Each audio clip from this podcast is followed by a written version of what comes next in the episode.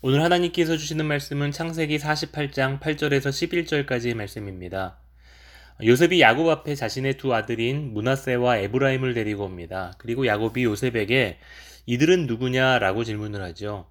그러자 요셉이 이렇게 대답합니다. 이는 하나님이 여기서 내게 주신 아들들이니이다. 저는 이 말씀이 마음에 남았습니다. 이는 하나님이 여기서 내게 주신 아들들입니다. 요셉의 일생은 누구나 인정하듯 파란만장한 인생이었습니다. 요셉의 인생의 드라마에서 이집트의 총리라는 결과만 생각해 보면 사람들은 그의 인생을 흠모할지 모릅니다. 하지만 그 과정 속에서 요셉이 겪어야만 했던 고난과 아픔의 과정을 생각할 때 많은 사람들은 그러한 인생의 과정을 피하고 싶어 할 것입니다. 그만큼 요셉의 삶은 고난의 연속이 인생의 반이었다라는 것을 알 수 있습니다.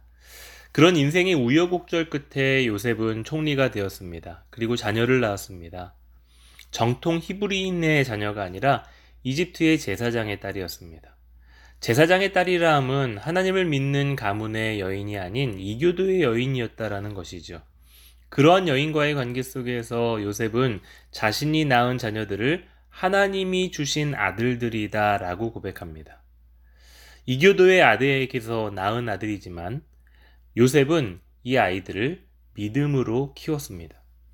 이집트의 신이 아닌 여호와 하나님의 믿음을 뿌리내리게 했던 것이죠.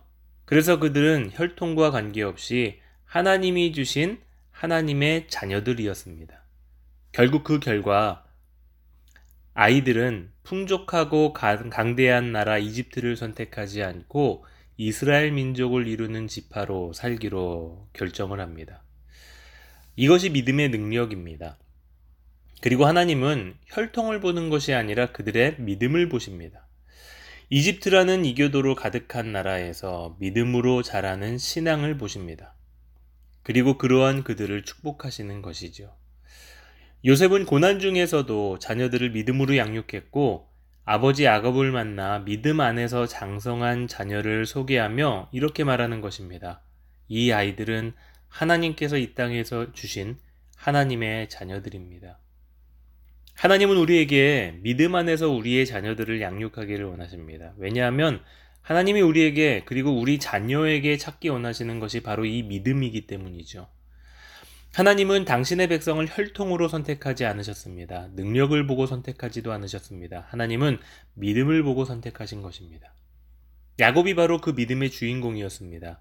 야곱은 성품이나 댐데미로 보았을 때 선택의 주인공이 될 만한 인물이 아니었다라는 것을 우리는 너무나도 잘 압니다. 그는 늘 속이는 사람이었고 치밀한 인간적인 계획으로 살았었던 사람이었습니다. 그러나 그런 그의 연약한 삶에도 불구하고 그에게는 하나님을 갈망하며 끝까지 붙드는 믿음이 있었습니다. 야복강가에서 끈질기게 하나님의 축복을 받았던 야곱의 환도뼈를 치시며 그의 이름을 이스라엘이라고 불러주셨죠. 얼마나 하나님을 끈질기게 붙들었으면 여호와와 겨루어 이긴 자라는 이름을 붙여주셨겠습니까? 이러한 야곱의 믿음이 선택의 기준이었고 시작이었었던 것입니다. 그리고 그 야곱이 이제 믿음으로 자라온 요셉의 두 아들을 믿음으로 축복하고 있습니다. 믿음의 대가 계속해서 이어지고 있는 것입니다. 이 외롭고 힘든 코로나의 시대 속에서 저와 여러분의 가정이 믿음의 대를 이어가는 축복이 넘치시기를 간절히 원합니다. 지속되는 온라인 예배 속에서 우리는 영적인 고난의 시기를 살고 있습니다. 이집트와 같이 하나님을 잊어버려도 이상하지 않을 만큼 우리의 일상에서는 하나님은 우리에게 굉장히 어색하고 불편한 상대가 되어버린다고 해도 전혀 이상하지 않은 시대를 살아가고 있는 것입니다. 하지만 요셉은 그러한 이집트에서 결코 잊지 않고 놓치지 않은 것이 바로 하나님과의 관계였습니다. 그것이 믿음입니다. 그리고 그는 자신의 아들들이 이집트의 영광 안에서 누리며 편안하게 살기보다는 믿음 안에서 하나님의 자녀로 살기를 원했습니다. 자신을 고난의 현장 속에서도 형통케 하시고 신실하게 인도하신 하나님이 이집트의 가장 높은 위치에서 자녀까지 선물로 주심을 잊지 않고 그 믿음을 자녀들에게 그대로 대물림하기를 원했던 것이지요. 코로나의 시대는 위기의 시대가 아닌 기회의 시대입니다. 그렇게 받아들이고 현실을 사는 것이 바로 믿음으로 사는 삶입니다.